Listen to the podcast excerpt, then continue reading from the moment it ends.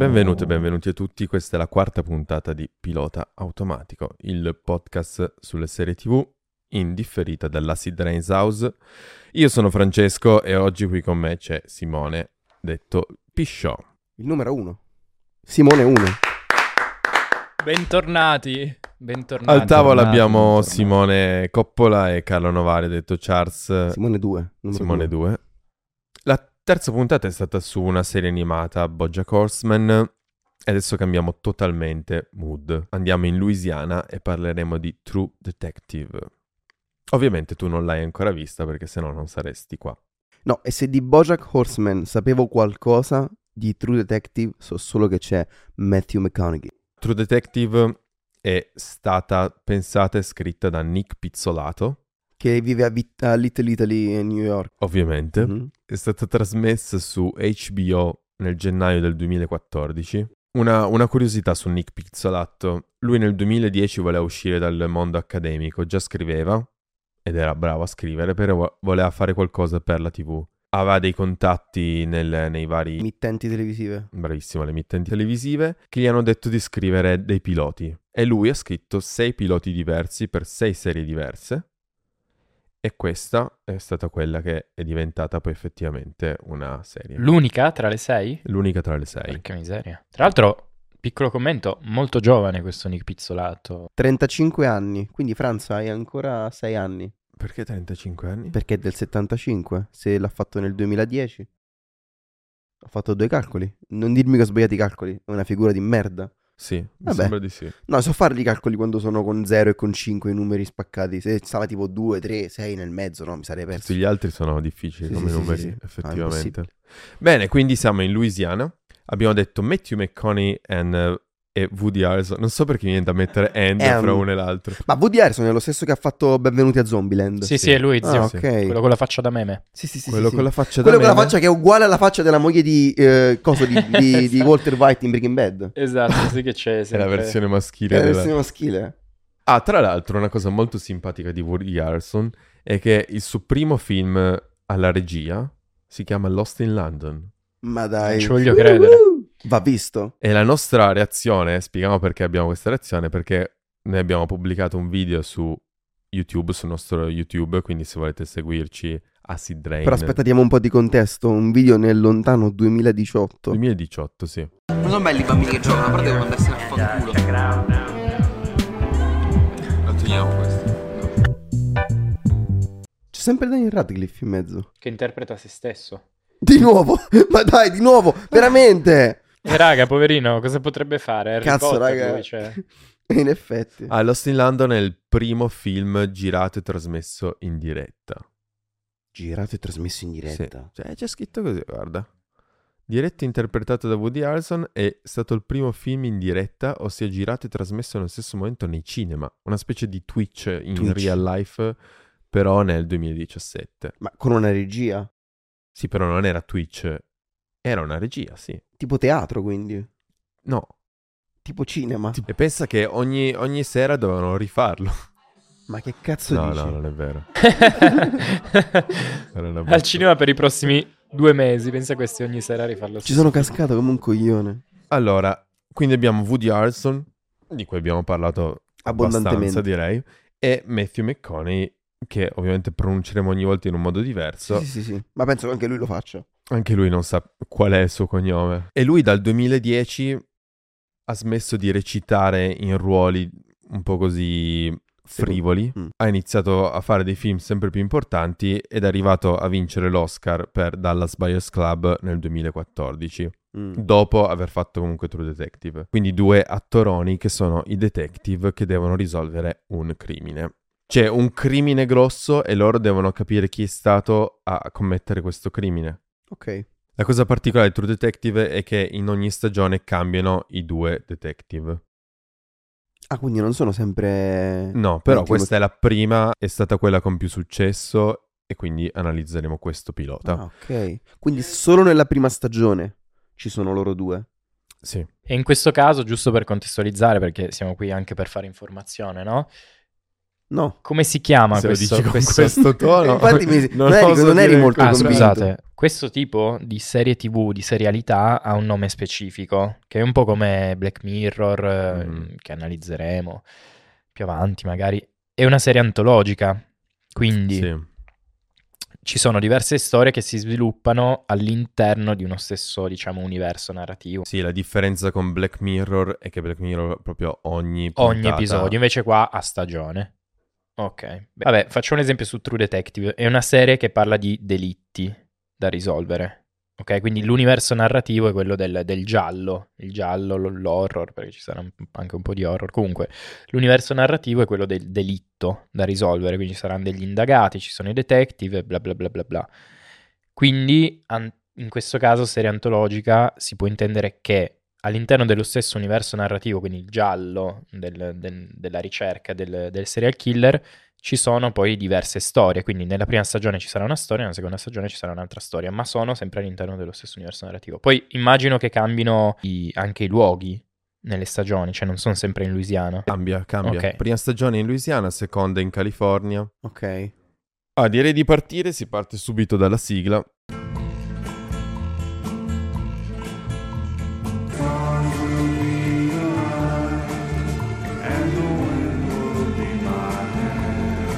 Bene, finita la sigla, direi di passare subito parola a Charles. Non mi fa impazzire il brano, però è un parere personale, non fregherà niente a nessuno. Parere tecnico. Comunque, le... il parere tecnico ci sta, nel senso molto americano, molto Louisiana come, come sound, cioè ti porta, ti porta già dentro un po' il, penso il mood della, della, della serie. Leggevo che le musiche Della, della serie sono state composte da T-Bone Barnett e la sigla iniziale cambia ogni stagione. Questa prima sigla è di un, del gruppo di Handsome Family e penso sia quella più famosa di True Detective. Ma perché non ti piace troppo country?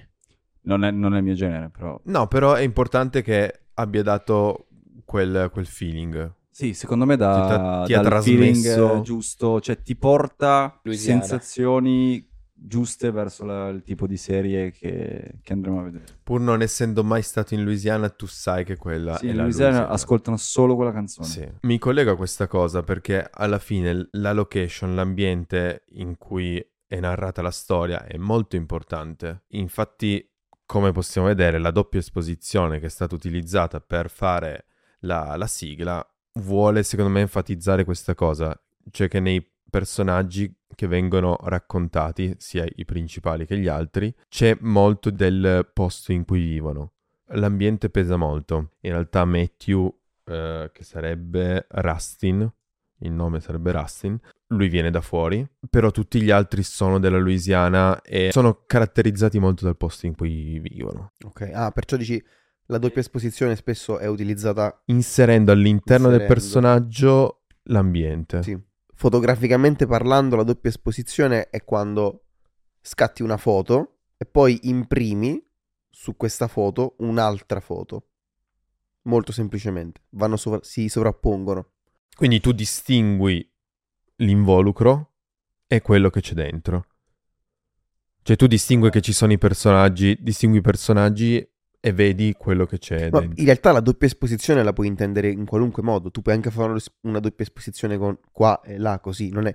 Chiaramente si utilizza cercando di avere mh, una prima uh, una prima posa, una prim- un primo scatto che sia pulito, che è per esempio lo, l'involucro, se vogliamo, e un secondo scatto che può essere più disordinato, mm-hmm. con più elementi. Un pattern. Un sec- sì, con più elementi o un sì. pattern, un... quello che sia, che vai a sovrapporre alla prima posa che è più pulita. Quindi magari puoi avere una sagoma. E infatti la maggior parte delle immagini sono bianche o nere con il personaggio sì. in sagoma, con alcuni tratti che si, si distinguono, e dentro c'è le, qualche elemento che poi torna nella serie. Ok. O anche solo paesaggi. Tipo per esempio il cervo. Il cervo tu mi l'hai ricordo visto del cervo. No, sai perché mi ricordo del cervo? Perché c'è stato un periodo in cui su T T, ti ricordi Simons, uscivano le, le t-shirt ogni ventiquattro ore e ogni volta che c'era il tema True Detective c'era sempre sto cazzo di cervo. In ok, allora modo. Andiamo subito a vedere perché c'è il cervo.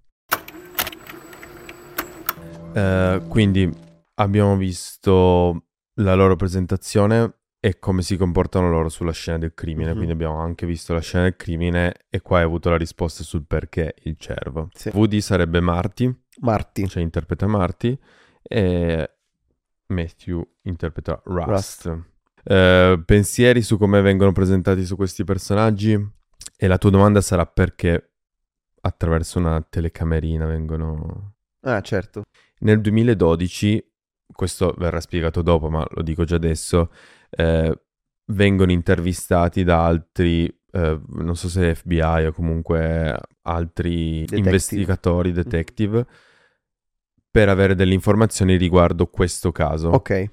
Quindi duemiladodici e loro dicono, e i registri sono andati tutti distrutti, spiegano per, per l'uragano Katrina. Se non Quindi sono male. Già passati parecchi anni. E loro arriveranno con un altro crimine che si poteva ricollegare a quello, quindi volevano capire come l'avevano risolto. E quindi vengono intervistati in due posizioni completamente separate. Che poi è sempre un modo furbo di presentarti le varie situazioni. Chiaramente è, è post, perché loro sono belli invecchiati, oltre che da più peli, qualcuno e meno peli, qualcun altro, anche proprio dalla... dal fatto che ti dice era l'anno millenovecento, che ha detto novantacinque novantatré. Ah, ti dice che Matthew arrivava, Matthew, quindi Rust, Rust. arrivava da un um, passato alla narcotici. In Texas. In Texas. Mm-hmm. Di cui però non si sa molto. No, è tutto privato, segreto. E da quello che vediamo anche su come si approcciano nella, nella scena del crimine, alla scena del crimine... Lui ha un approccio molto più riflessivo, si mette lì, osserva tutto e trae delle conclusioni diverse da quelle che avrebbe potuto trarre Marty. Mm-hmm. Marty lo apprezza per questo, lo, lo, lo elogia, dice che è intelligente, però dall'altro lato gli sembra che possa arrivare a trarre delle conclusioni troppo in fretta. E questo perché forse ha una mentalità ancora... Uh, su, diciamo sudista, perché è l'America del Sud, però forse il termine sudista si riferisce... ad altre cose. Comunque ho una mentalità un po' arretrata forse rispetto a Rusty, anche quando dice un uomo di una certa età se arriva da solo, se rimane mm. da solo vuol dire che qualche problema ha. Ok. Ok, quindi questa è la caratterizzazione che fanno i personaggi l'uno dell'altro, tra l'altro non sì. sono non sono loro che si presentano, ma è Sì, più... è vero. Uno presenta l'altro. Comunque è bella, cioè anche le, la parte sonora del, della serie è bella. E sembra quasi veramente, come diceva prima Simo, un horror quasi. Cioè questa tensione che ti, ti sale appoggiata dalla musica, che è interessante. Assumerà sfumature molto più horror nel corso delle puntate. Tra l'altro da questo frame, ma è in Louisiana che c'è stato l'uragano Katrina. E da questo frame qua che vediamo, avete visto che le case sono tutte su delle palizzate? Perché a quanto pare è un posto in cui ci sono sempre alluvioni. Perché le, le case sono tutte rialzate.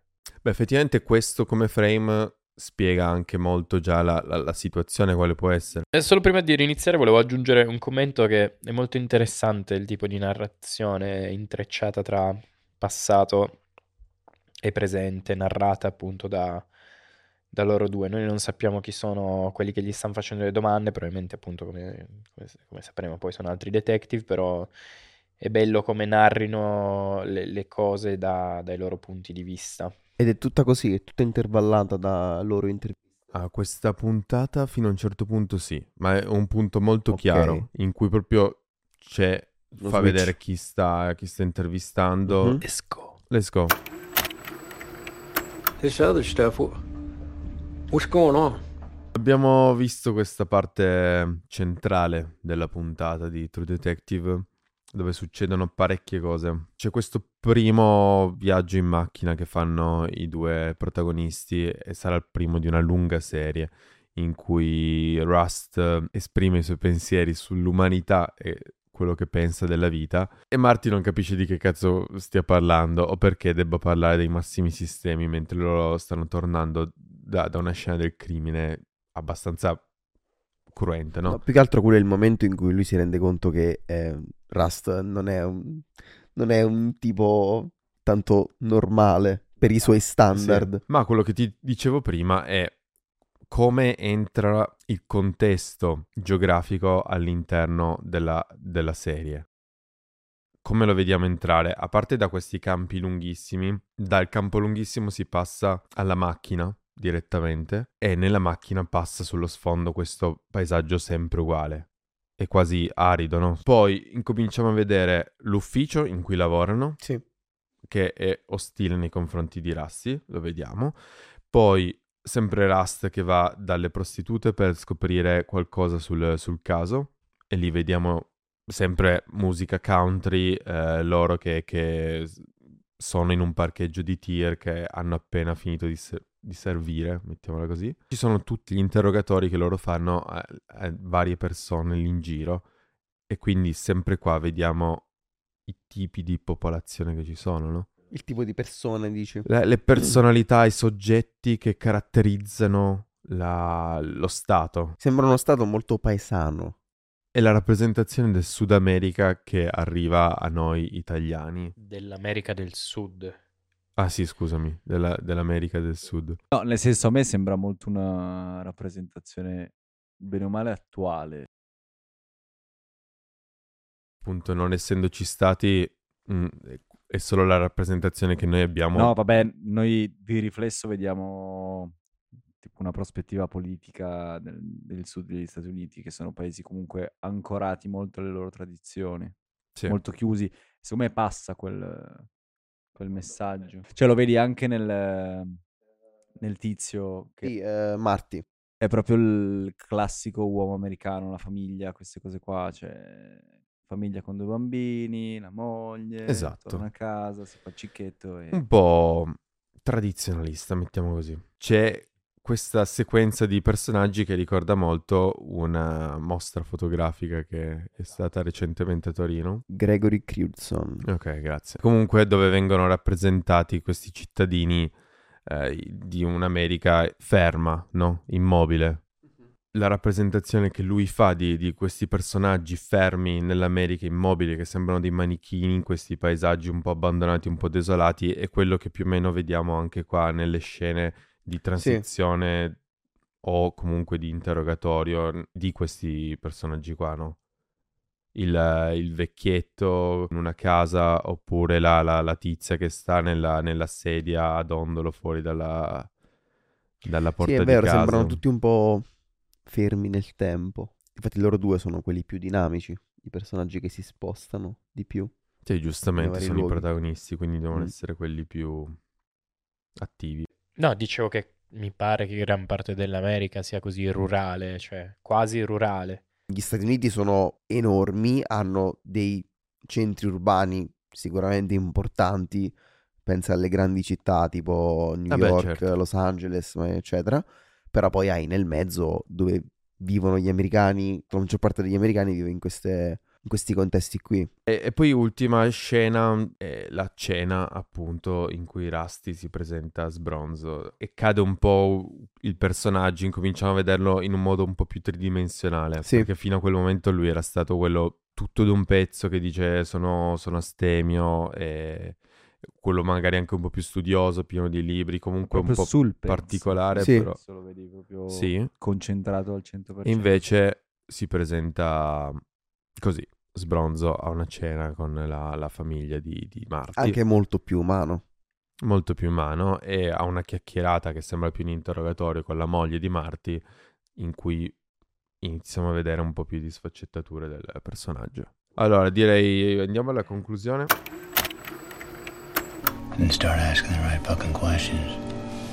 Quindi abbiamo visto il finale. Non diremo quello che succede, ma comunque loro hanno trovato un indizio riguardante il caso. Quindi i fatti che si stanno raccontando sono ambientati nel novantacinque. novantacinque, duemiladodici. E duemiladodici. C'è anche il duemiladue in mezzo perché mm-hmm. comunque... Succederanno dicono, altre cose. Dicono che non si vedono dal duemiladue, quindi succederanno altre cose. Io non, non starei a raccontare cosa è successo nelle... No, no, infatti, sappiamo nelle, che ci sono... Nelle ultime scene... Due casi aperti. E ci sono due casi aperti. Uh-huh. Questa serie è bella perché non è troppo complicato il caso che loro devono seguire, uh-huh. anche perché fondamentalmente ti dicono fin dalla prima puntata che è già stato risolto, ma è bello vedere come si sviluppano i loro personaggi anche. come si sviluppano i personaggi e il rapporto che hanno poi tra il loro. Il rapporto che hanno e comunque le caratteristiche fondamentali che hanno, perché Rusty viene definito proprio un nichilista il più delle volte. C'è una visione tanto pessimistica sulla, sulla, sulla, sulla vita, sul mondo. Cioè, sulla condizione degli esseri umani. È più mosso da un desiderio di, di ripulire il mondo dal male e per questo fa il detective. Una motivazione forse più forte di quella di, di Marty invece, che eh, poi scopriremo che già lo vediamo qua che è un adultero, nonostante abbia la, la, la moglie e due figlie, comunque ha una relazione sì, con sì, altre palese. donne. È un po' più bigotto come mentalità, un po' più anche, eh, come dicevamo prima, tradizionalista, meno, meno aperto sulle... Sì, non, non sono ben chiari i suoi valori, se ne ha. È un classico... Vabbè, forse questa è un po' polemica. Niente, vabbè. No, dico... polemica non conclusa. No, nel senso che è il classico cristiano dalla bella famiglia che poi mette le corna alla moglie e i suoi ideali vanno a farsi fottere. Esatto. E invece ah, sul li... lavoro... Perché di base non ne ha. Anche quando dice che si definisce una persona normale. Infatti quel passaggio lì è molto interessante. Ma lei che persona è? È una persona normale, vuol dire niente, infatti lo scopriamo durante... È molto bella in realtà come vengono presentati loro. Perché poi si scoprirà che viene definito proprio Marty una persona che non affronta i problemi ma accetta quello che vede. Mm. Fino a un certo punto nella stagione, che okay. succederà qualcosa che lo fa un po' più diventare attivo. Comunque in questa fase è molto... Lui osserva e basta, cerca di non avere troppi problemi. Eh, anche il rapporto con Rusty lo zittisce quando capisce che sta tirando fuori troppa sì. merda. Trovare la, la soluzione a questo crimine è un modo per raccontare il, i pensieri sulla vita e su una società ben, ben precisa. Appunto, non è preponderante la parte investigativa, ma è preponderante vedere come loro affrontano la merda che c'è nel mondo, perché quando vedi un crimine di questo tipo ti rendi conto di quanto l'uomo abbia perso la, la, la... il senno.